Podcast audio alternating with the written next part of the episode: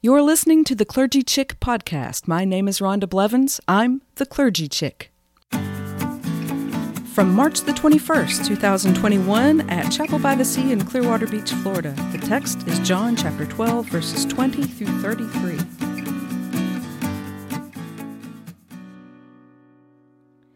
Now, among those who went up to worship at the festival were some Greeks. They came to Philip, who was from Bethsaida in Galilee, and said to him, Sir, we wish to see Jesus. Philip went and told Andrew, and then Andrew and Philip went and told Jesus. Jesus answered them, The hour has come for the Son of Man to be glorified. Very truly, I tell you, unless a grain of wheat falls into the earth and dies, remains just a single grain, but if it dies, it bears much fruit. Those who love their life lose it, and those who hate their life in this world will keep it for eternal life. Whoever serves me must follow me, and where I am, there will my servant be also. Whoever serves me, the Father will honor. Now my soul is troubled, and what should I say? Father, save me from this hour? No. It is for this reason that I have come to this hour. Father, glorify your name. And then a voice came from heaven I have glorified it, and I will glorify it again. The crowd standing there heard it and said that there was thunder. Others said, An angel has spoken to him. And Jesus answered, this voice has come for your sake, not for mine. Now is the judgment of this world. Now the ruler of this world will be driven out. And I, when I am lifted up from the earth, will draw all people to myself. He said this to indicate the kind of death he was to die.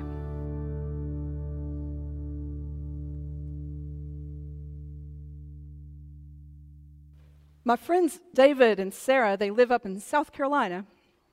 And a couple of years ago, they bought a new home. And it was a great home. It, it had all the right bones, is another word they use. It had good bones. But the previous owners had gotten older and had fallen ill, I think they said, and it had, it had grown into disrepair. Beautiful piece of property, wonderful home, but, but just neglected for a long time. But it gave David and Sarah a chance to buy this home at a pretty good price, and they knew they were going to have to put a little sweat equity into it, you know, to give it a little TLC.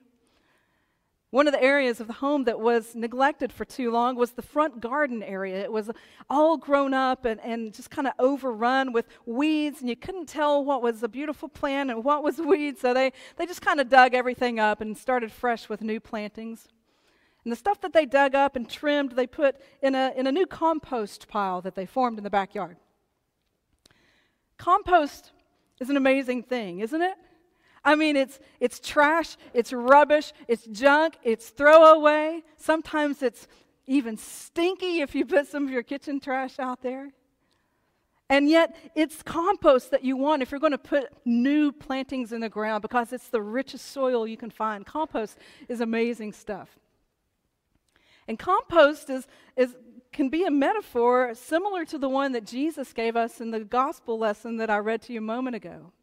Jesus said, Unless a grain of wheat falls to the earth, it is just a single grain. But if it falls to the earth and dies, then it can bear much fruit kind of like compost. And this metaphor that Jesus uses of his life as, as, as a piece of grain falling to the earth is kind of mundane, kind of boring, isn't it? I mean, Jesus, can't you give us a better metaphor? Like, you know, my life is like a rocket ship. My life is like a T Rex. I don't know. I'm trying. my life, I'm like a great warrior. No, Jesus said, my life is like a grain of wheat. Oh, thanks, Jesus, for the metaphor. What's happening is that Jesus recognizes that, that he must die for his purpose to be accomplished. And so when he was thinking about this, he's, he's in Bethlehem, no, excuse me, he is in Jerusalem. He is done the triumphal entry, and now he's in Jerusalem, according to the book of John. And while he's there for the Passover celebration, people want to see him. He's gotten famous, and people want to be around him. And so, some Greek folks, we're told in the scripture, want to see Jesus. And so this is kind of an ordeal, apparently. So the Greek folks want to see Jesus. I don't think they're Jewish. Might have been a little easier for them to see Jesus, you know, if, he had been, if they had been Jewish. So they tell one of his disciples, Philip. And so Philip.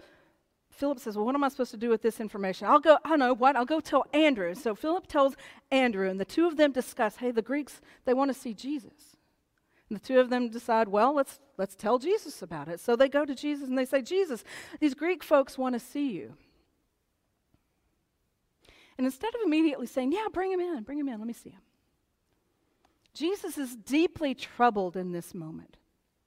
Okay, he's recognizing that he's going to die, and he, he's not thrilled about the idea. But he recognizes that it is his purpose. He recognizes his life like a grain of wheat. It must fall to the ground and die so that it can bear much fruit. Otherwise, it's just a single grain. And so he begins to tell them how troubled he is and how upset he is with what he has to endure. And we're not sure if those Greek folks ever get to see Jesus, but what Jesus does say at the end of what he tells them is he says, When I am lifted up, I will draw all people to myself. I will draw all people to myself. And roughly 2,000 years later, I'm thinking, is that such a good idea, Jesus? Really? I mean, even, even those people? Really? You want to draw them unto yourself? This idea of drawing all people uh, kind of reminds me of a poem that I found a while back. I'm going to read it to you. It's by a fellow named Taylor Ludwig. It goes like this I was shocked, confused, bewildered as I entered heaven's door, not by the beauty of it all, nor the lights, nor its decor, but it was the folks in heaven who made me sputter and gasp, the thieves, the liars, the sinners, the users, and the trash. There stood the kid from seventh grade who swiped my lunch money twice. Next to him was my old neighbor who never said anything nice. Herb, who I always thought was rotting away in hell, was sitting pretty on cloud nine looking incredibly well. I nudged Jesus, Hey, what's the deal? I would love to hear your take. How'd all these sinners get up here? God must have made a mistake. And why is everyone so quiet, so somber? Give me a clue. Child, he said, they're all in shock. They never thought they'd be seeing you.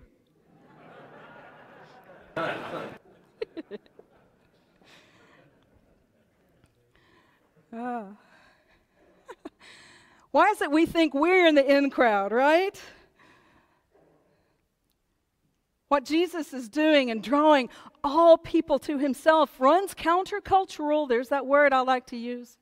It's not what we do, it's not innate in our nature. Our nature tells us to exclude, to draw lines, to create boundaries, to say that we are different than those people.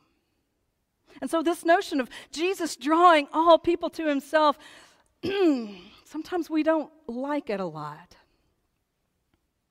But this notion of, uh, uh, of Jesus drawing all people to himself in this poem reminds us that, you know, maybe judge not lest we be judged. That there are other things that we know not of, truths about other people that we can't comprehend When we follow Jesus, our work is to join Jesus in the work of drawing all people to him. That's what it means to follow Jesus. No longer is there room to exclude and to create boundaries and to suggest that people aren't included in the all people that Jesus wants to draw into himself. And every time we pray that prayer that we pray on Sunday mornings, Thy kingdom come, What we are praying is that earth would look like heaven with all of those people in the mix.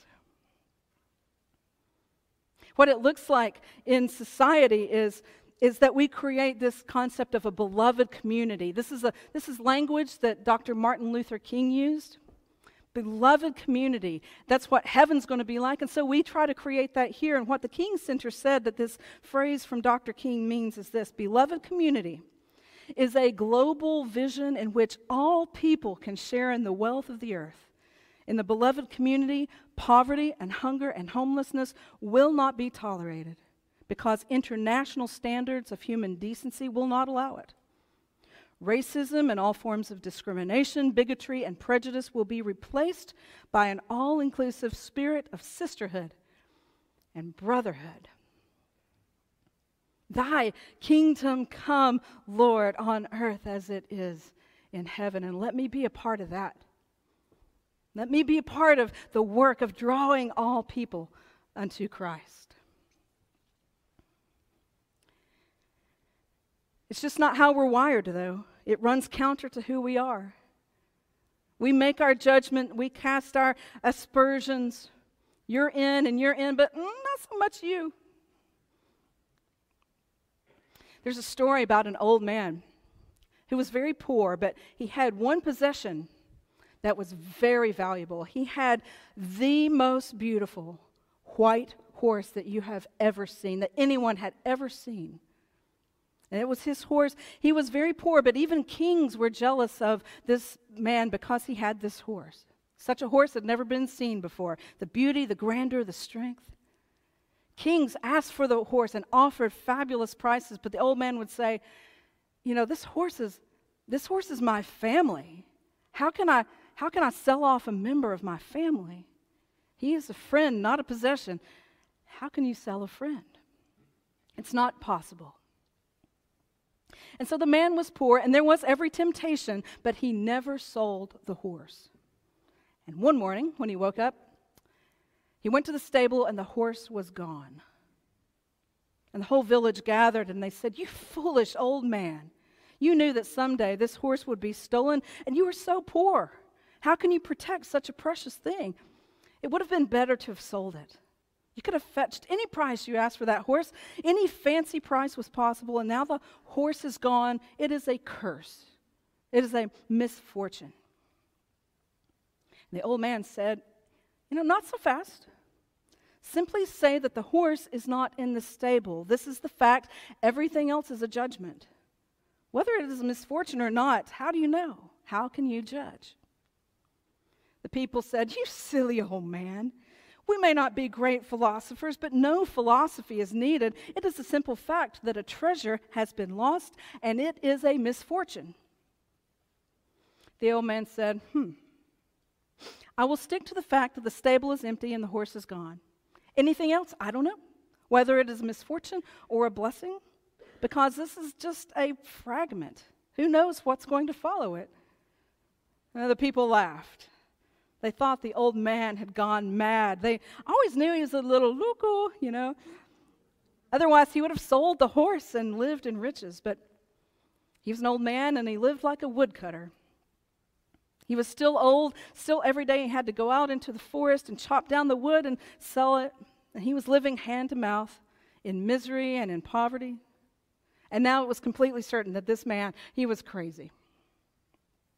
Well, after 15 days, suddenly one night, the horse returned. And he had not been stolen, he had escaped to the wilderness. And not only did he come back, but he brought a dozen wild horses with him. And so again, the people gathered and they said, Old man, you were right.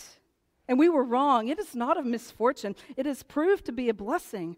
We are sorry that we insisted.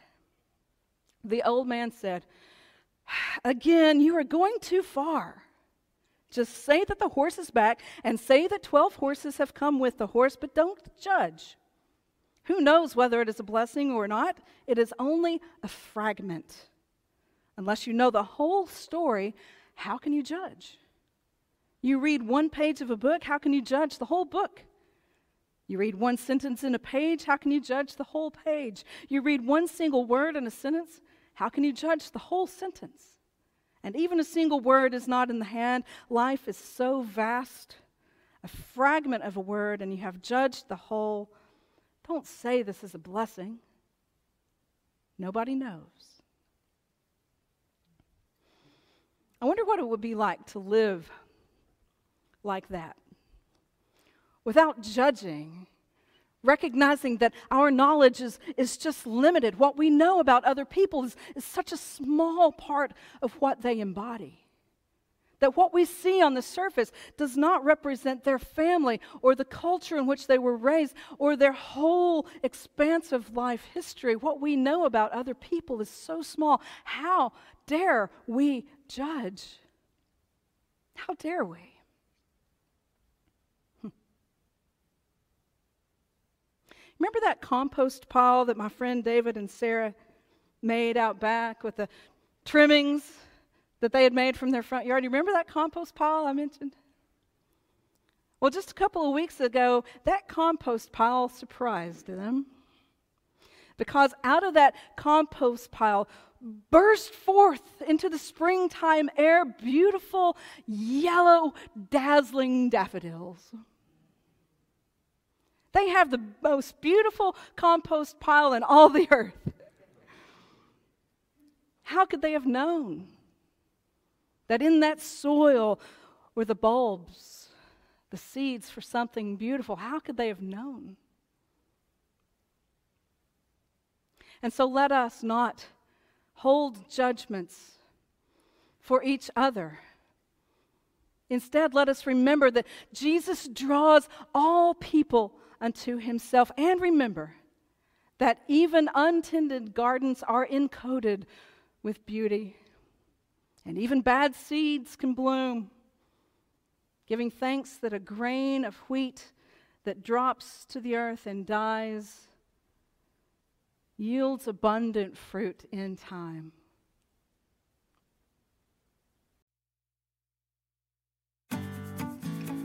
Thanks for listening to the Clergy Chick podcast. Until next time, keep on shining.